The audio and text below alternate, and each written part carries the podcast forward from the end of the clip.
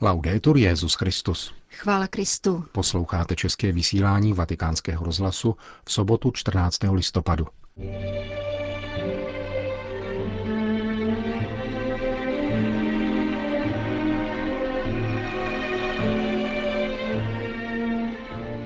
Svatý otec František reagoval na události v Paříži.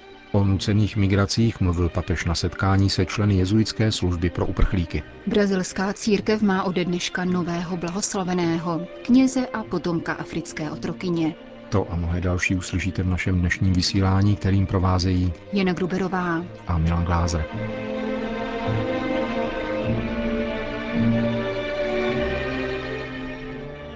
Zprávy vatikánského rozhlasu. Itálie. Krátce po polední odvysílal televizní kanál italských biskupů přímý vstup papeže Františka do vysílání. Svatý otec krátce reagoval na události v Paříži.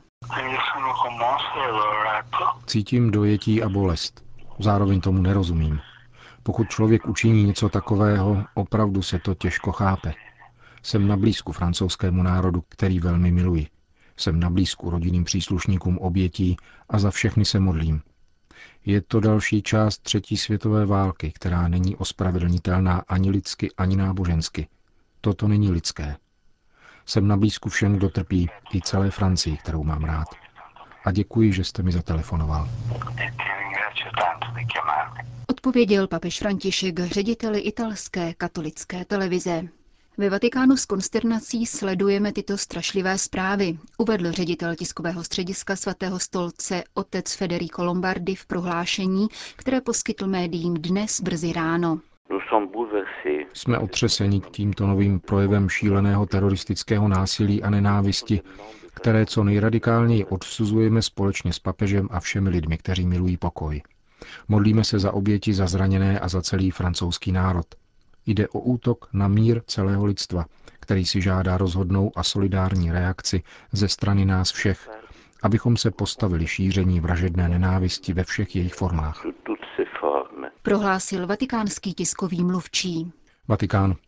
Papež František dnes přijal členy nadace Jezuitská služba pro uprchlíky u příležitosti 35. výročí založení této organizace, která poskytuje humanitární a duchovní pomoc migrantům v 50 zemích světa, například v Sýrii, Afghánistánu, Středoafrické republice a Demokratické republice Kongo. Fenomén nucených migrací se dnes dramaticky rozrostl, řekl Petrův nástupce 160 účastníkům dnešní audience a připomněl, že podle údajů Komisariátu OSN pro uprchlíky je na celém světě 60 milionů běženců, což je nejvíce od druhé světové války. Za těmito statistikami jsou lidé, kteří mají jméno, tvář, životní příběh a nescizitelnou důstojnost dětí božích, zdůraznil papež. Jezuitská služba uprchlíkům se snaží nabízet naději a budoucnost především na poli vzdělávání, kde působí velký počet lidí. Nabídka vzdělání je mnohem více než předkládání pojmů. Nabízí uprchlíkům více než přežití, totiž živou naději, víru v budoucnost a spřádání plánů. Dát dětem školní lavici je ten nejkrásnější dárek, který můžete dát.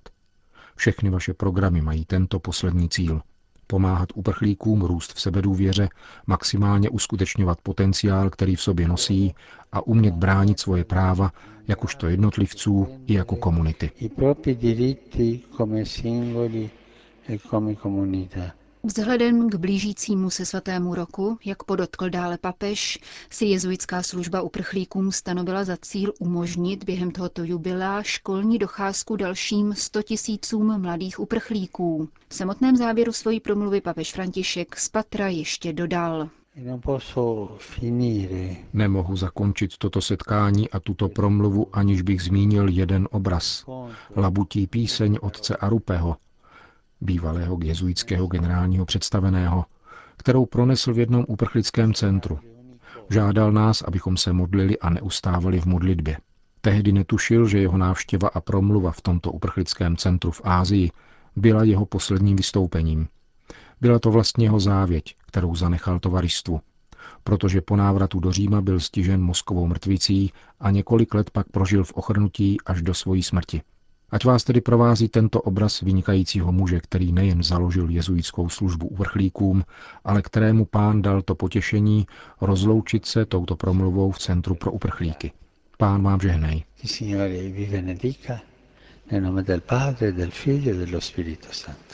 Řekl papež František na setkání se členy jezuitské služby uprchlíkům. Egypt, Sýrie. Atentáty v Paříži rozhodně odsoudila také nejvyšší autorita sunnického islámu Káhirská univerzita Al-Azhar. Její vrchní imám Ahmad al-Tajib mluvil o odporném zločinu. Nastal čas, zdůraznil dále, aby se celý svět spojil a zneškodnil ono monstrum. Podobných slov užil katolický biskup syrského Alepa. Terorismus je nekontrolovatelné monstrum, ideologie smrti, která nectí nic a nikoho a která stále a všude zabíjí.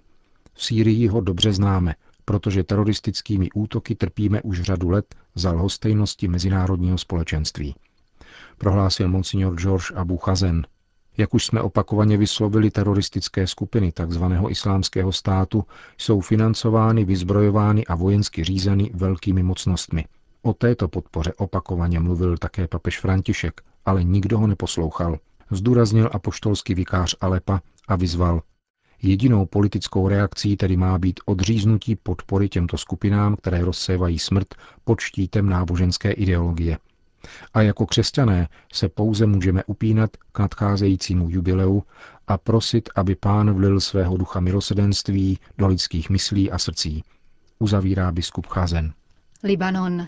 Rada katolických patriarchů a biskupů dnes v sídle Maronického patriarchátu v Berké ukončila své každoroční zasedání, kterého se účastní také apoštolský nuncius v Libanonu a generální představení mužských i ženských řádů. Ve svém závěrečném prohlášení libanonští biskupové vyjadřují hlubokou soustrast Francii, jejímu prezidentovi, lidu a rodinám obětí pařížských atentátů.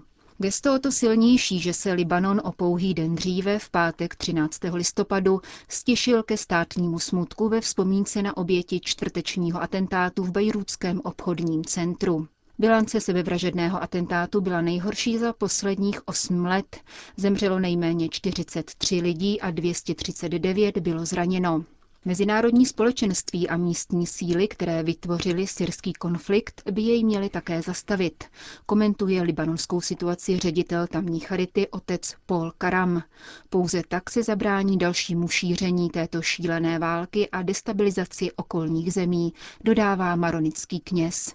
Vatikán, Brazílie. Brazilská církev má ode dneška nového blahoslaveného.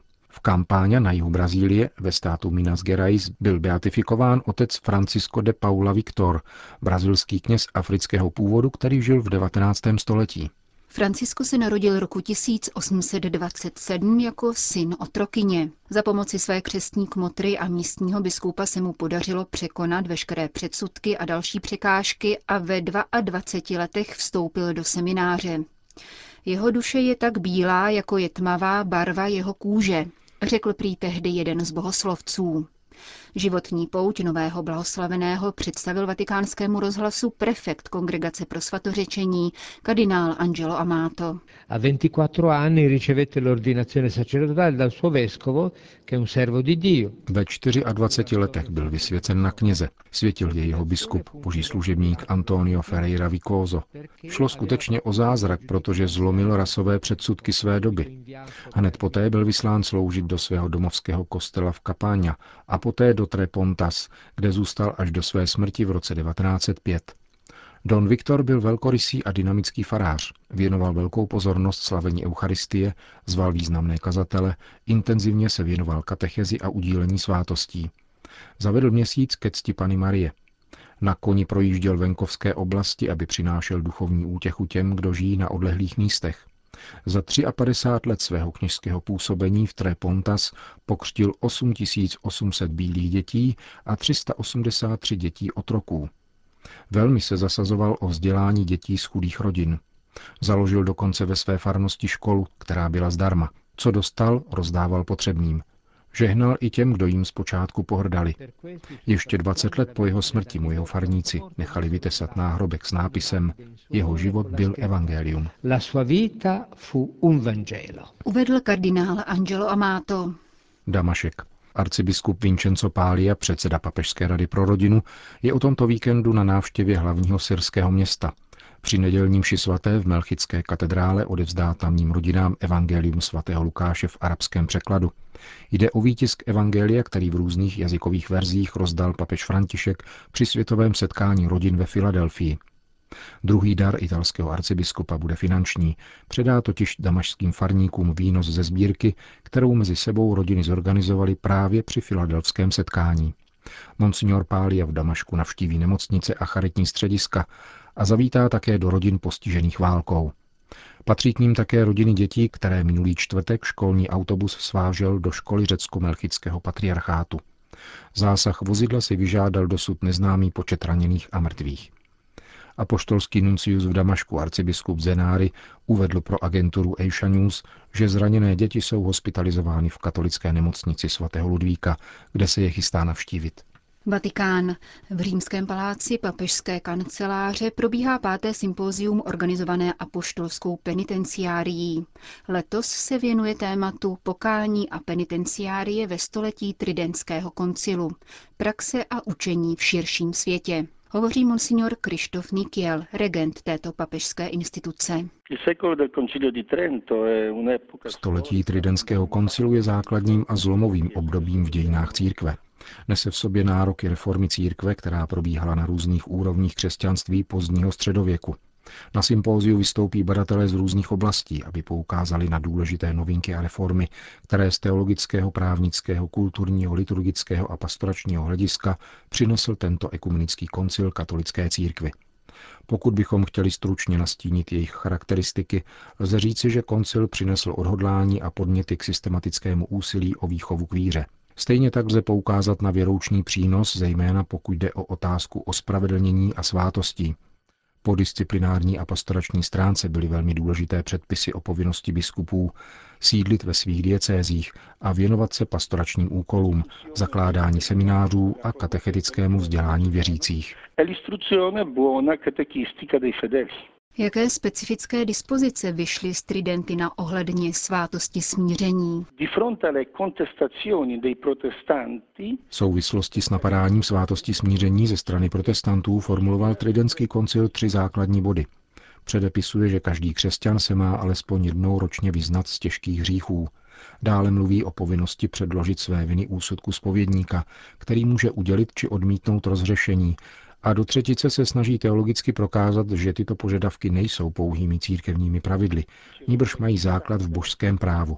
To znamená, že pocházejí od Boha samého.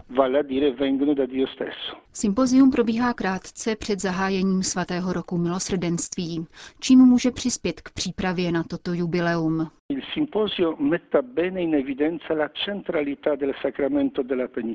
Sympózium především zdůrazňuje zásadní význam svátosti pokání a její důležitost pro církev v minulosti i současnosti. V bule, kterou svatý otec vyhlásil mimořádné jubileum milosedenství, připomíná všem křesťanům na světě ústřední význam zpovědi, jako svátosti, která je jedinečná a nezbytná k autentickému prožití jubilejního roku. Znovu a naléhavě klademe do středu svátost smíření, aby nám dovolila dotknout se vlastní rukou velikosti milosedenství. Pro každého penitenta bude pravým zdrojem vnitřního pokoje, píše papež v zahajovací bule. Nelze překročit práh jubilejní svaté brány, aniž bychom předtím prošli spovědnicí, svatou branou duše, nevyčerpatelným zdrojem odpuštění a pokoje. Když věřící přistupuje ke svátosti smíření, po každé vlastně naplňuje pouť, zvláštní znamení svatého roku, uvnitř slitovného otcova srdce. Navrací se do domu otce, který nás vždy neúnavně očekává, chce nám víc vstříc, odpustit nám a uspořádat oslavu na počest návratu k životu v milosti, k životu v plnosti Evangelia. Hovořil regent apoštolské penitenciárie Monsignor Krištof Nikiel.